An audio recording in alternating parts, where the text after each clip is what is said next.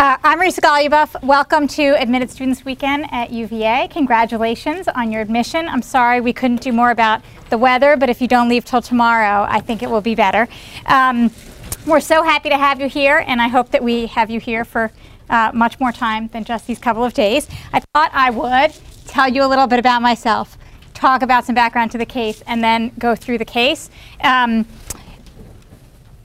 it's a challenge for me to limit myself to 45 minutes. I usually am in favor of discussion sort of flowing, and uh, and when that happens, I can just go to the next class period. But here, you all are going to go off to the Supreme Court um, alumni uh, reception, which you should do. But I'm going to try to finish because if you don't finish, this whole thing is for naught. Okay. About me, I've been teaching at UVA for 13 years. I am originally a northerner, so if you have uh, questions about moving to Charlottesville from the Northeast, uh, you, I can answer them afterwards. Um, I got my bachelor's degree at Harvard, I got my law degree at Yale, and I got my PhD in history at Princeton. It didn't sound quite that awkward when I did it all. Um, I have also taught at NYU and Columbia as a visiting faculty member, so there are a lot of institutions that I know a fair bit about, and I'm happy to share my views about them uh, also after we finish here today. Um, I clerked for Judge Guido Calabresi on the Second Circuit and then for Justice Stephen Breyer at the Supreme Court before I came to teach here.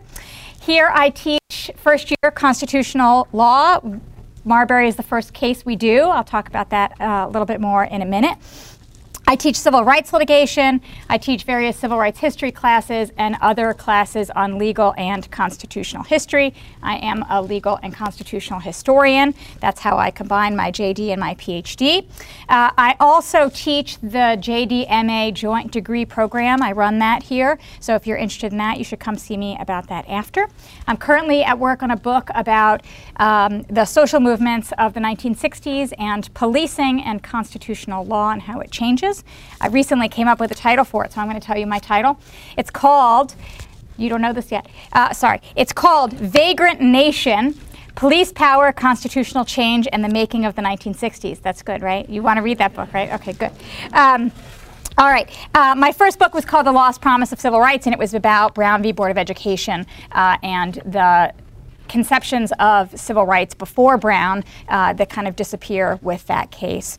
The last time I did this mock class, I did it last year and I taught Brown. Um, Obviously, that's more of my specialty, and that's why I taught it. But I found it difficult partially because, as you'll see when you actually read Brown in law school, it's not a particularly well reasoned case. And so, if you want to get a flavor of what a class looks like, it's not the ideal one.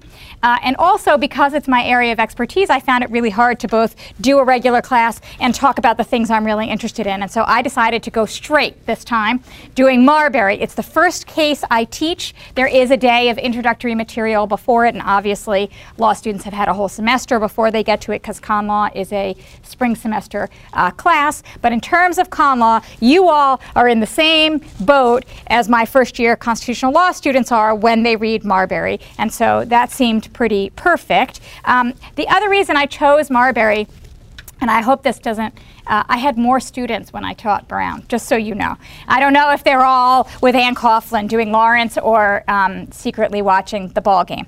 But, uh, but, uh, but I will say I worry that it's because Marbury is really opaque and hard to read. And part of why I chose it is because it will show you how we professors add value, right? Because you have no idea what that case means if you tried to read it. And here I'm going to unpack it for you and show you how cool it is and how brilliant uh, Chief Justice Marshall is. The reason we read this case first in con law is because this is the case that creates judicial review, and judicial review is the whole ball game in constitutional law, right? Why is it that these nine unelected judges get to strike down laws passed by Democratic majorities? That's the big question. In fact, that's a big question for all your classes, uh, thinking about the role of the judiciary.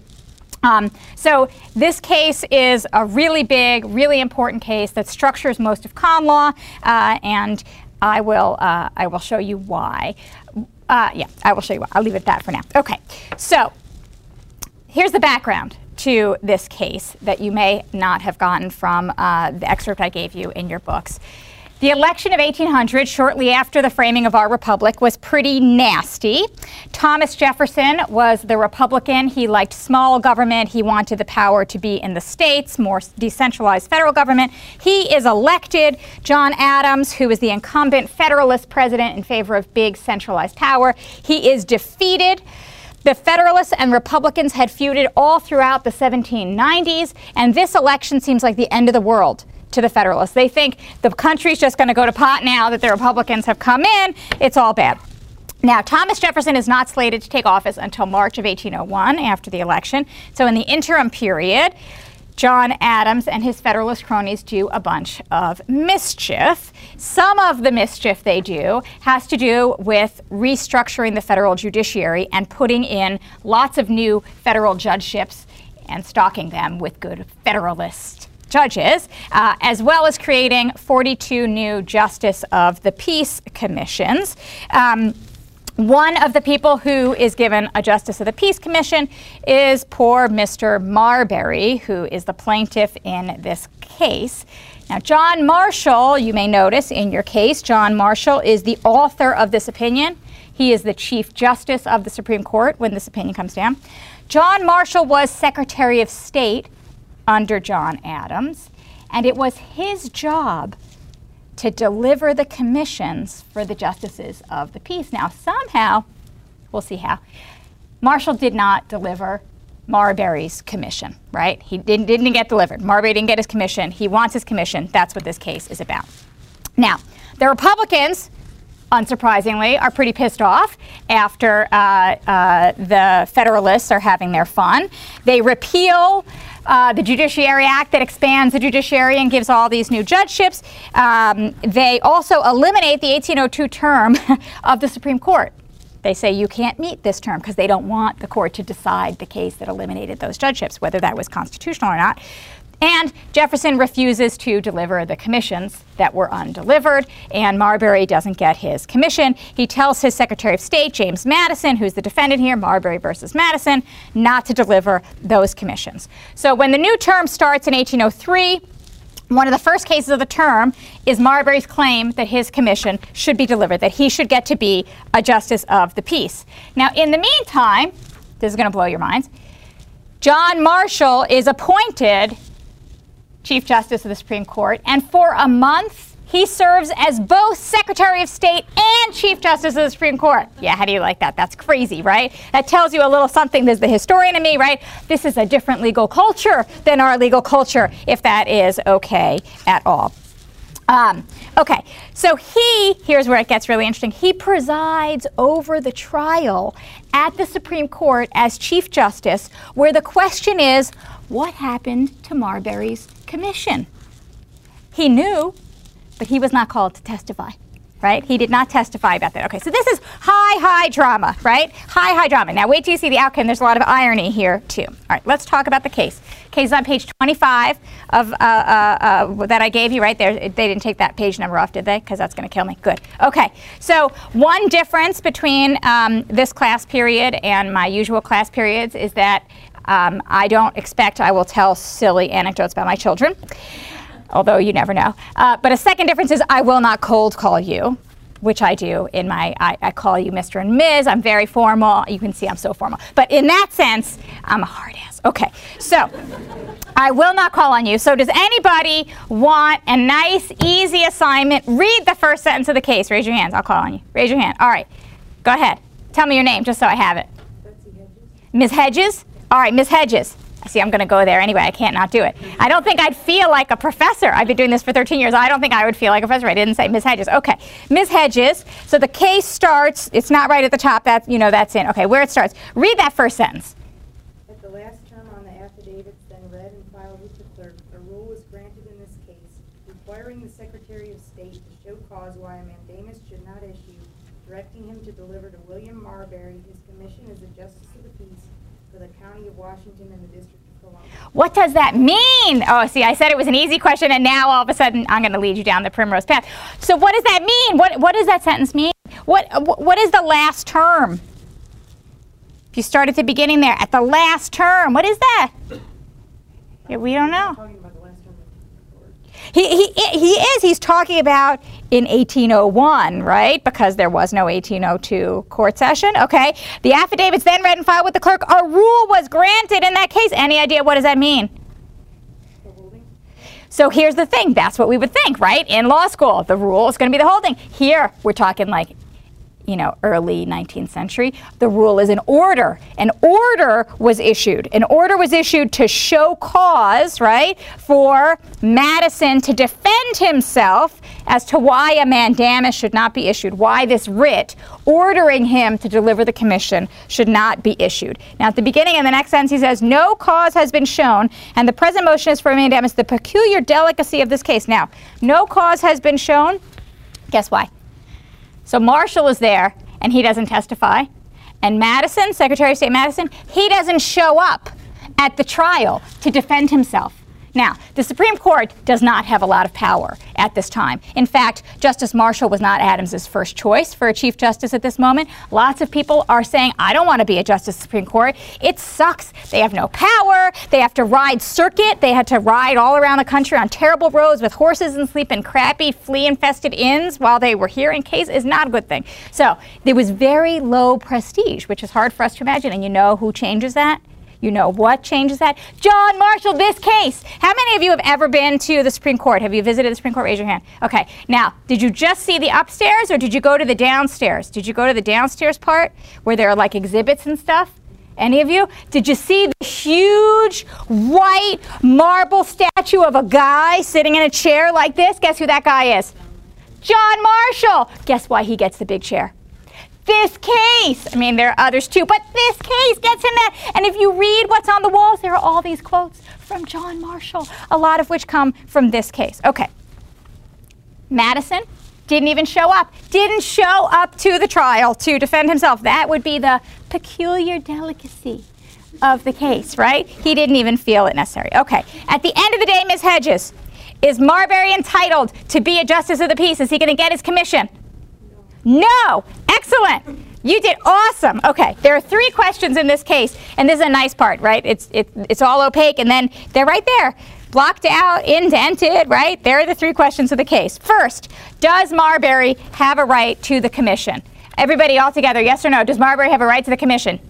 Good. Okay, that's an easy question, right? Let's see how confident you get as we go on. Okay, second, does Marbury have a remedy for this violation of law? Yes or no?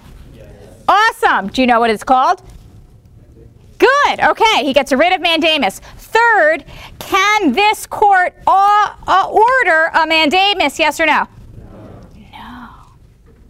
No. Okay, so we have a yes, a yes, and a no. The no is this law is unconstitutional. And I, John Marshall, I'm going to strike it down, right? He's, that's why I guess. Okay. All right. So let's quickly go through one and two so that we can, well, yeah, let's quickly go through one and two so that we can get to number three. All right, so the first question Does Marbury have a right to the commission? Uh, somebody new. Just so, you know, people get used to raising their hands. Very important. No one else. I'm going to have to go back to Ms. Hedges. That's so wrong. She was so brave. Okay, tell me your name. Uh, Rob Rogowski. Rogowski? Yeah. Okay, Mr. Rogowski, why does he have a right to the commission? Because it was signed by the president and then it was sealed by the Secretary of State at the time, and the Secretary of State uh, under the, was empowered under the legislature, and he's not just a pawn of the executive, so therefore he's answerable for the laws of the le- of Congress. Good. Okay. So, did Marshall, who was, by the way, the Secretary of State, right? Remember that? Okay. Did Marshall think that the commission only became legally binding once it was delivered? No, he didn't think it was necessary to deliver it. He thought it became real when? At what point in the process? When the seal was When the seal was affixed, signed and sealed. That's why he didn't deliver it. He didn't think it mattered, right? As a legal matter, once it was signed and sealed, it was all set. Now, sort of created his own mess, right? All he had to do was deliver the friggin' thing. Although, you know, you never know what would have happened had he done that. Okay, and this is based on where did you get that answer from? What's it based on that it all it took was signed and sealed in order for it to become? Is it based on the Constitution? Is it based on his own ideas? Of the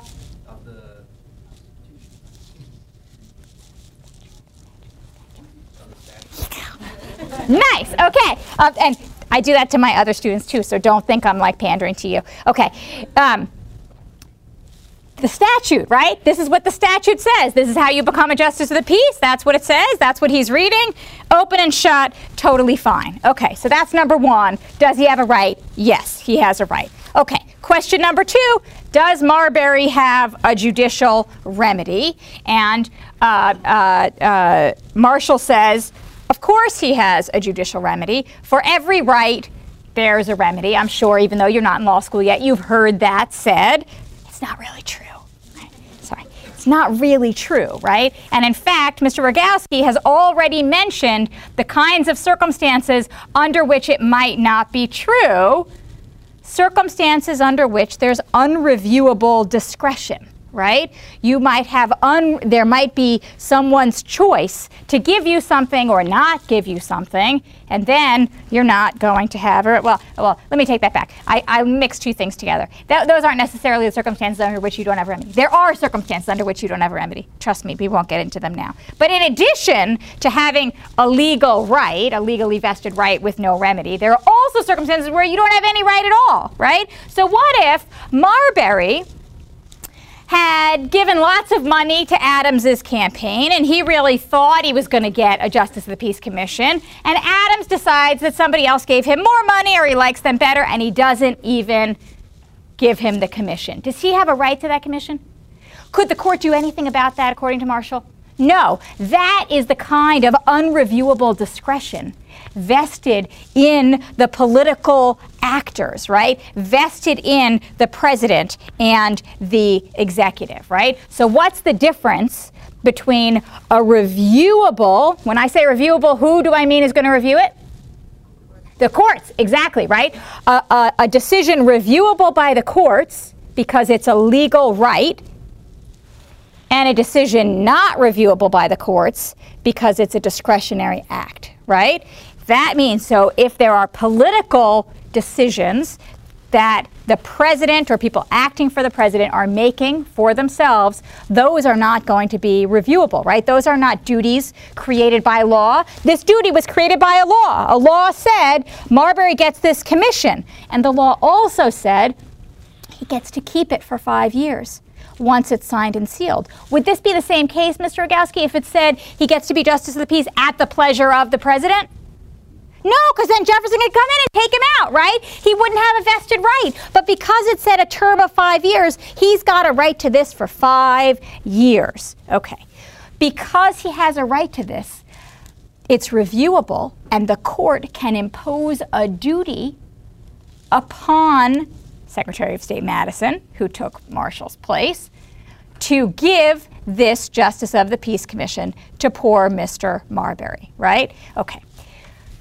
This distinction between discretionary political acts and non discretionary legal rights that become duties is an early instance of what's going to become called the political question doctrine. The political question doctrine is the idea that certain questions are committed to the political branches and are not for judicial review. Presidential pardons, for example.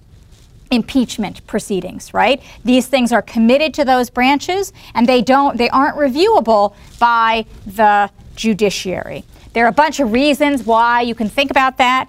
Um, some people say that you, you, uh, the political question doctrine exists to protect the court right? Because if the court gets involved in those kinds of explicitly, avowedly political debates and conflicts, it's going to lose its legitimacy. It's going to lose a vision we have of it as neutral, right, as a, as a, a neutral legal arbiter.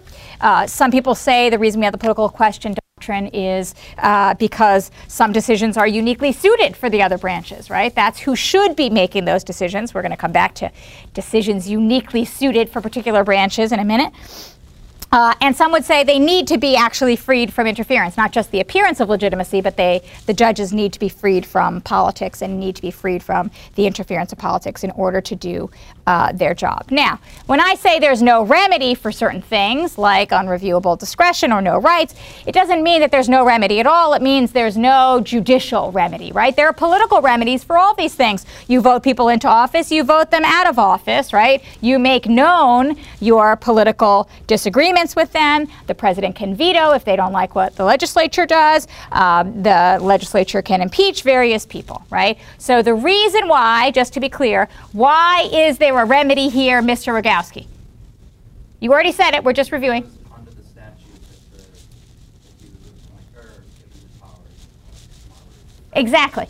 Yeah, Marbury. Right, exactly. So under the statute, he had a vested right. He had a vested right, and that means Madison has a duty to remedy the violation of that right, right? He has a vested right, and when there's a vested right like that, then there's a duty. There's no discretion on the part of Jefferson and these Republicans to decide we're not going to give him his Justice of the Peace Commission. They have to do it. That's how it goes. Okay. So, in question two, Marshall has already started earning the big statue in the big chair, right? Because in question two, what does he say? He says there are times when the court can review the actions of the executive branch, right? There are times. Now, he acknowledges there are times when it can't. Who do you think gets to decide when the court can and when the court can't? The court, oh my God, imagine that. The court gets to decide when it can review executive actions and when it can't. Okay, so here's the first aggrandizement of judicial review, the first aggrandizement of the court's power. We get to decide when the federal government owes a duty, and we get to say what that duty is and whether it's going to be imposed. All right. Third and final and most important question Is Marbury entitled to the remedy he seeks? What remedy was that again? Mandamus, right? A writ of mandamus is the remedy. And what's the answer to that again? Okay. There are two parts to that question. The first part of that question is Did Marbury ask for the right writ? What's the answer to that? Yes or no? Yes, he asked for the right writ. Look at the statute on uh, page 29. On page 29, in the footnote there at the bottom, the Supreme Court shall also have jurisdiction, da da da da da, and shall have power to issue writs of mandamus in cases warranted by the principles usual law to any courts appointed or persons holding office under the authority of the United States. Is Madison, Secretary of State Madison, a person holding appointed office under the laws of the States? Okay, so he is. He has a duty.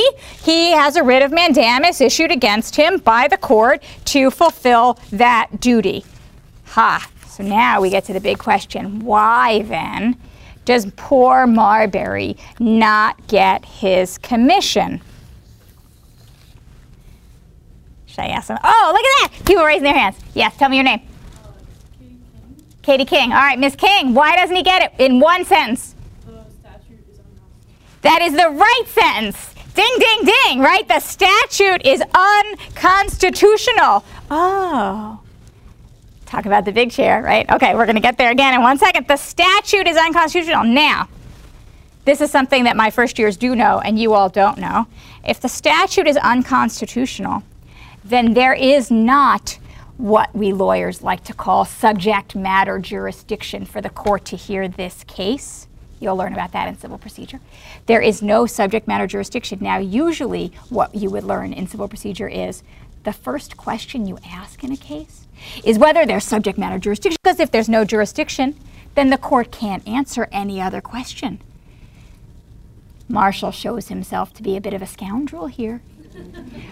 we can't assume he doesn't know that rule although as not a scholar of civil procedure, maybe that canon was not in place at the time. I couldn't answer that 100%, right? But why do you think he doesn't answer that question first? Because he wants to answer the other questions, right? He wants to say, we get to review executive branch functions. So he's done that, and now he moves on and he asks this question about constitutionality. All right, why does he say, now we're getting into like the really tricky bits, why does he say, Ms. King, that this statute is not constitutional? Because the statute grants the Supreme Court original jurisdiction, whereas the Constitution only permits the Supreme Court appellate jurisdiction. Precisely. That's exactly right. Okay, now, will you read? Will you read what's on there? Will you read that? In all cases affecting ambassadors other public ministers and consuls, and those in which a state shall be, shall be party, the Supreme Court shall have original jurisdiction. In all other cases before mentioned, the Supreme Court shall have appellate jurisdiction, both as to law and fact, with such exceptions and under such regulation as the, cons- as the Congress shall make. Okay, is there anything up there that you notice that's a little bit different from the quotation of Article 3 at the top of page 29 in your books? What's different between Marshall's quote of Article 3 and the actual Article 3? Tell me your name. Adam Rosenberg, Okay, Mr. Rosenberg, what's the difference? the last clause. What, what, which clause? Tell me. The exceptions under oh. such regulations Congress shall make. Oh. With such ex- Congress gets to make exceptions? Oh man. Why doesn't he? Why doesn't he mention that? He's such a scoundrel, right? He he quotes. He doesn't quote what that actually says, right? Now, this is not necessarily an airtight reason why this Judiciary Act of 1789 is constitutional, right? Because it's possible, tell me this if you agree, it's possible that the exceptions clause only applies to the Supreme Court's jurisdiction. Do you all see that, right? It comes after. Um, in all the other cases before, so the first sentence is about original jurisdiction, the second sentence is about appellate jurisdiction, with such exceptions, might only modify the Supreme Court's appellate jurisdiction. So maybe Congress can give it more appellate jurisdiction, but not more original jurisdiction. But do you think that's airtight, Mr. Rosenberg? Not necessarily. Not necessarily. Their punctuation was all crazy back then. I don't know if you noticed that, right? Their punctuation in the Constitution, like their commas and periods and all different places, it may be that the with such exceptions modifies both appellate jurisdiction and original jurisdiction. And in fact, if Marshall really was convinced that it didn't do that, don't you think he would have quoted it, right? Because it wouldn't have made him so nervous that he had to play fast and loose with the language of the Constitution in this really seminal case, this really important case. Okay, so that's one reason why maybe Marshall isn't so correct, right? Maybe Marshall isn't so correct. Now, there's a second reason why Marshall might not be correct. Anybody have any ideas? What other what other way could you think about this? Yes, tell me your name. Uh, Robert Batista. Batista? Batista. Batista. Mr. Batista. Um, I guess you could interpret the actual statute as not going to enlarge or change the uh, court's original jurisdiction. How so?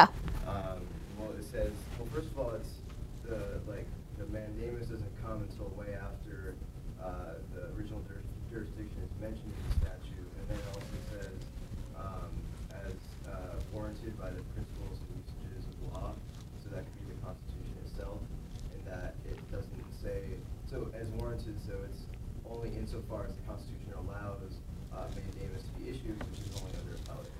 I see. So you think that's like a savings clause, right? Like, eh, if this is a little unconstitutional, then don't just ignore what we said. So that's totally possible. That's totally possible that that's what they meant. Um, there's another reason. Uh, I'm going to put this out there. Tell me what you think, which I thought you were headed toward. Um, if I were to say to you, Mr. Batista, I'm going to give you a bag of potato chips.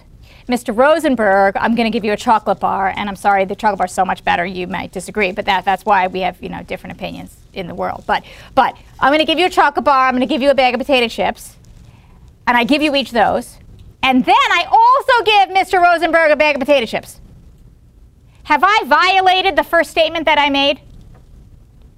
No, I haven't. I've given them both what I said I would give them, but I gave them something else as well, right?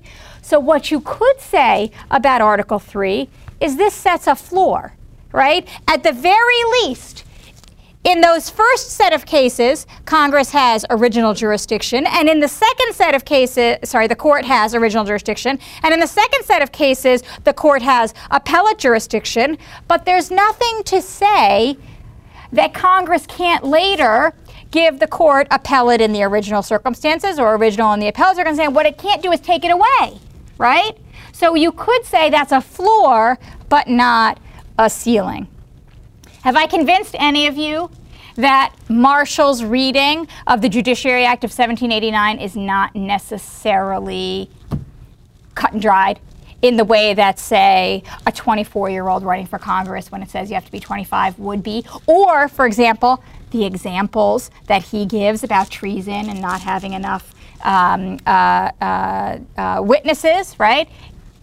Is this that kind of inconsistency between the statute and the Constitution? That it's totally 100% obvious that there's a conflict here? Some of you are shaking your heads no. Shake your heads yes or no. Is it totally obvious there's a conflict here? Yes or no? Uh, most of you say no. Some of you are uncertain. I think it's uncertain. I think he's a scoundrel. I think he's playing fast and loose with this language. Now, here's the question Why is it so important to him to say that this law is unconstitutional, right? Yes. And so that he can invent a uh, right of judicial review, which is not in the Constitution. Oh, there you go. Ex- talk about scoundrel, right? Talk about both scoundrel and brilliant. Uh, that is exactly right. Here's the advertised part of the case.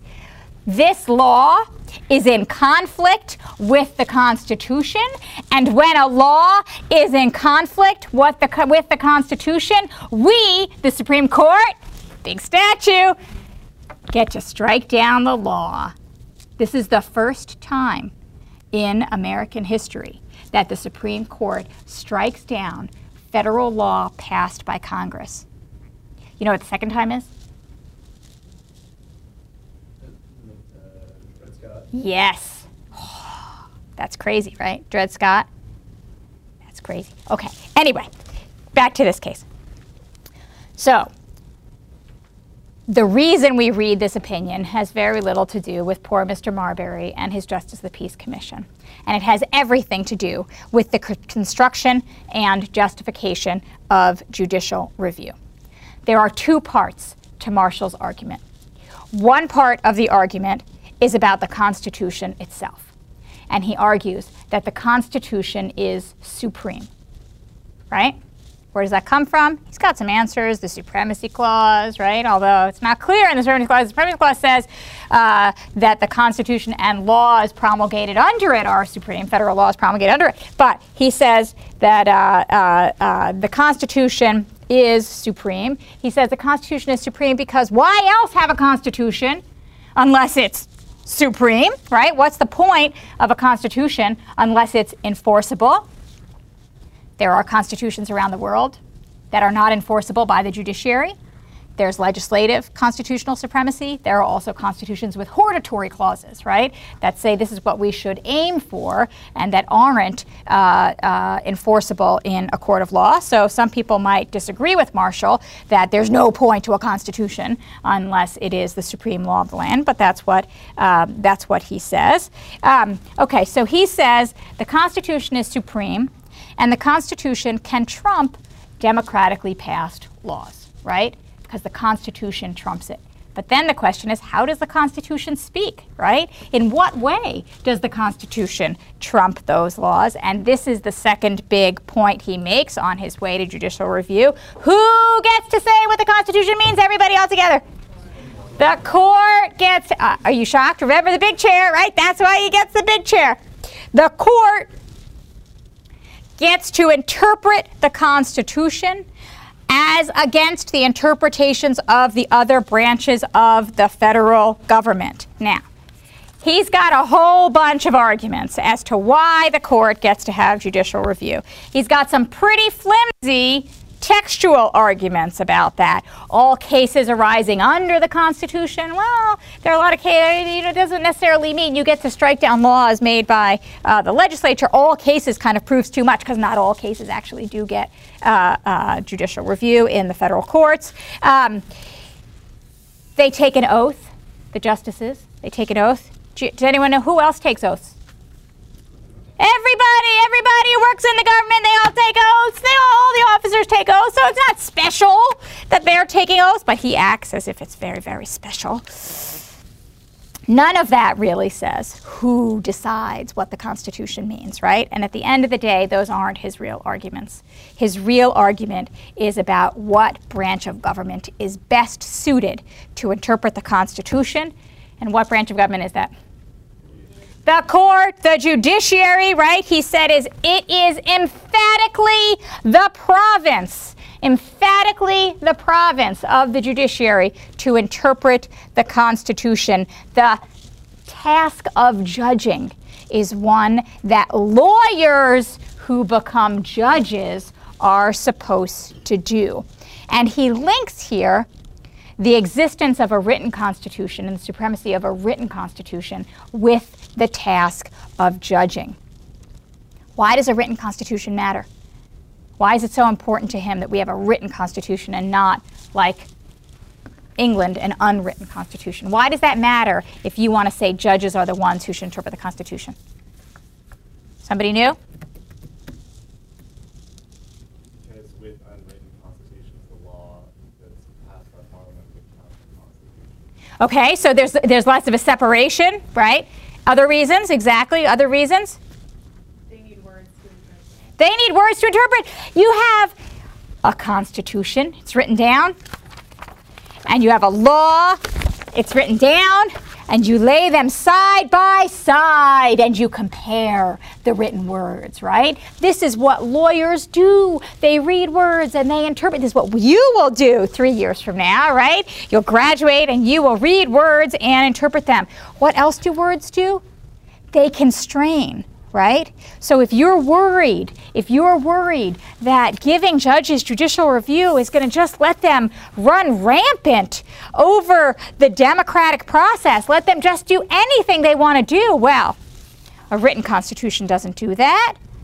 It's constraining. Now, I see some of you already have amused looks on your faces because you've already concluded that's exactly what the court does. But you have to hold that in abeyance for some parts of constitutional law, not all, but I see it as my job to instruct you in that kind of cynicism. You shouldn't arrive already cynical, right?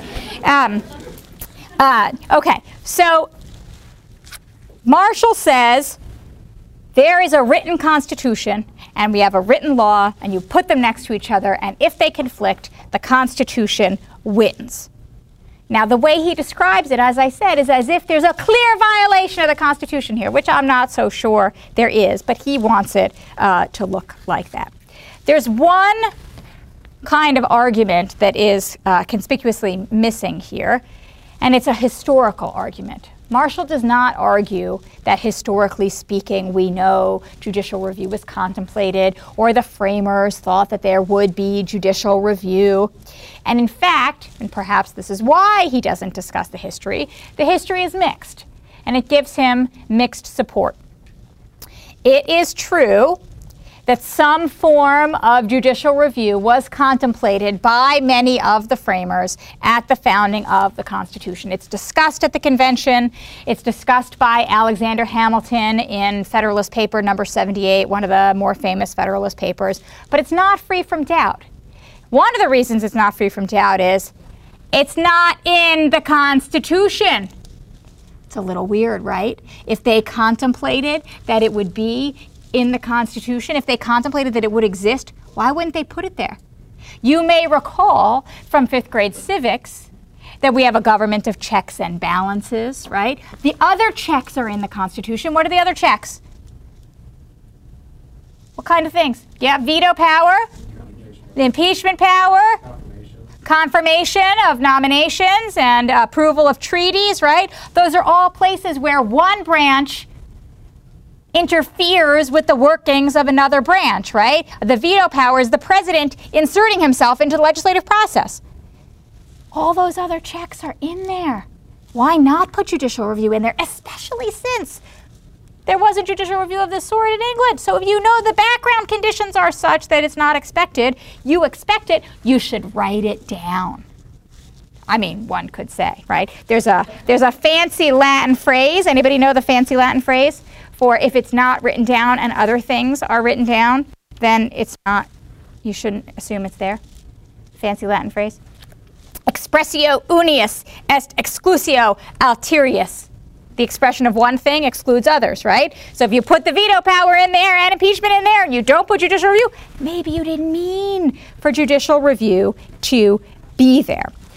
Alternatively, some historians have argued that the framers did contemplate judicial review, but they only contemplated in the really obvious, horrific circumstances when the conflict between a law or a presidential action is so clear that it can't possibly uh, correspond to the Constitution.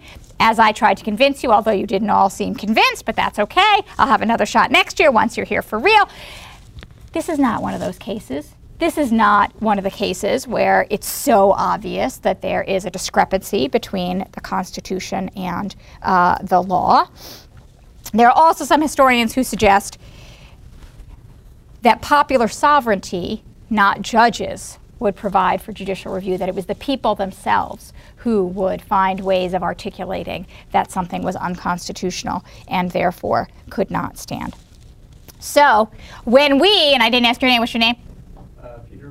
Peter Bouts? Okay, when Mr. Bouts says he created judicial review, and I say, yes, he created judicial, he didn't create out of whole cloth. It's not like he made it up from nothing. There was precedent. There was some reason to believe it might be there, but he created judicial review, right? He still created it, not all together, but it wasn't contemplated necessarily in exactly the way that Marshall exercises it. And that's why Marshall gets a big chair in the Supreme Court, right? That's why he gets his quotes on the wall. He is the one who made the Supreme Court the powerful institution uh, that it is.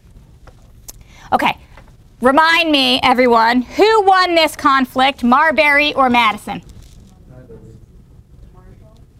Ah, good answer. Okay, in the case itself, who won the case? Madison won the case. Okay. But here's the weird thing, right? Why does Marshall go to such lengths to strike down this law? We have one answer. One answer is he wants to create judicial review. But there's another answer. There's a political answer. What's the other answer? Tell me your name. This is your second class with me. You're cheating. Arjun Chinoy? Arjun Chinoy. Mr. Chinoy. Uh, because he doesn't think Madison's going to comply. Exactly. Did Madison even show up at the trial? Madison didn't even show up at the trial. If Marshall sits there and says he has a vested right, mandamus is the right remedy, and you have to give it to him, does he think Madison is going to listen? Hell no. Madison's not going to listen. Mad- he has no power. John Marshall has no power. He doesn't have the power of the purse. He has no money to spend to make Madison do this. He doesn't have the power of the sword. He has no enforcement power separate from the executive branch. That's who Madison is, the executive branch.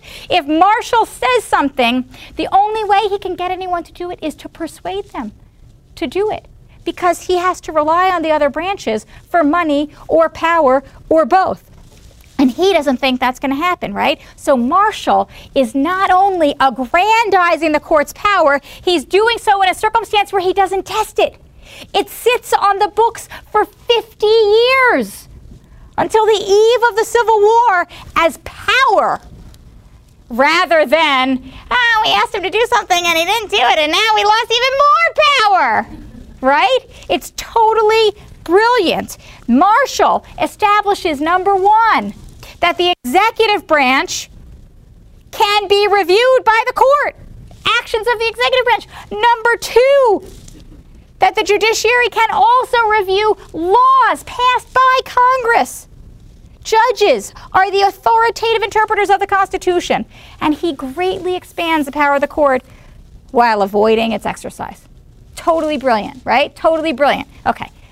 Did I add value to that case? To that boring, boring case? Okay. Was it worth? Okay. I hope it was worth. Okay. So let me just say one last thing.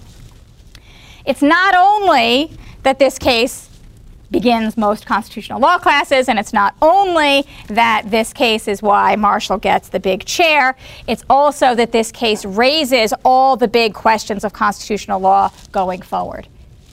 Is judicial review justified, right? That's the big theoretical question underlying all of constitutional law.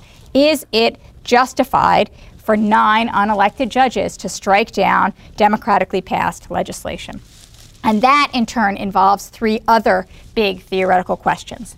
Who interprets the Constitution? Is it just the judges? Do other people? Do other branches of government? do other regular people in the world like you all? Two, how should you interpret the Constitution? By the text, by the history, as a living document, as a matter of protecting political processes, as a matter of natural rights. There are all kinds of ways you can interpret the Constitution. And three, what is a Constitution anyway? So, with that, I will leave this. And if you want answers to those questions, you'll have to wait till next year. And even if you come and you get me and you do this again, I'm still not going to answer those questions. Um, thank you. I'm happy to take questions, although it's just about 5 o'clock, but I'm happy to stay after if people have uh, questions that they want answered. Thank you. Enjoy the rest of your time.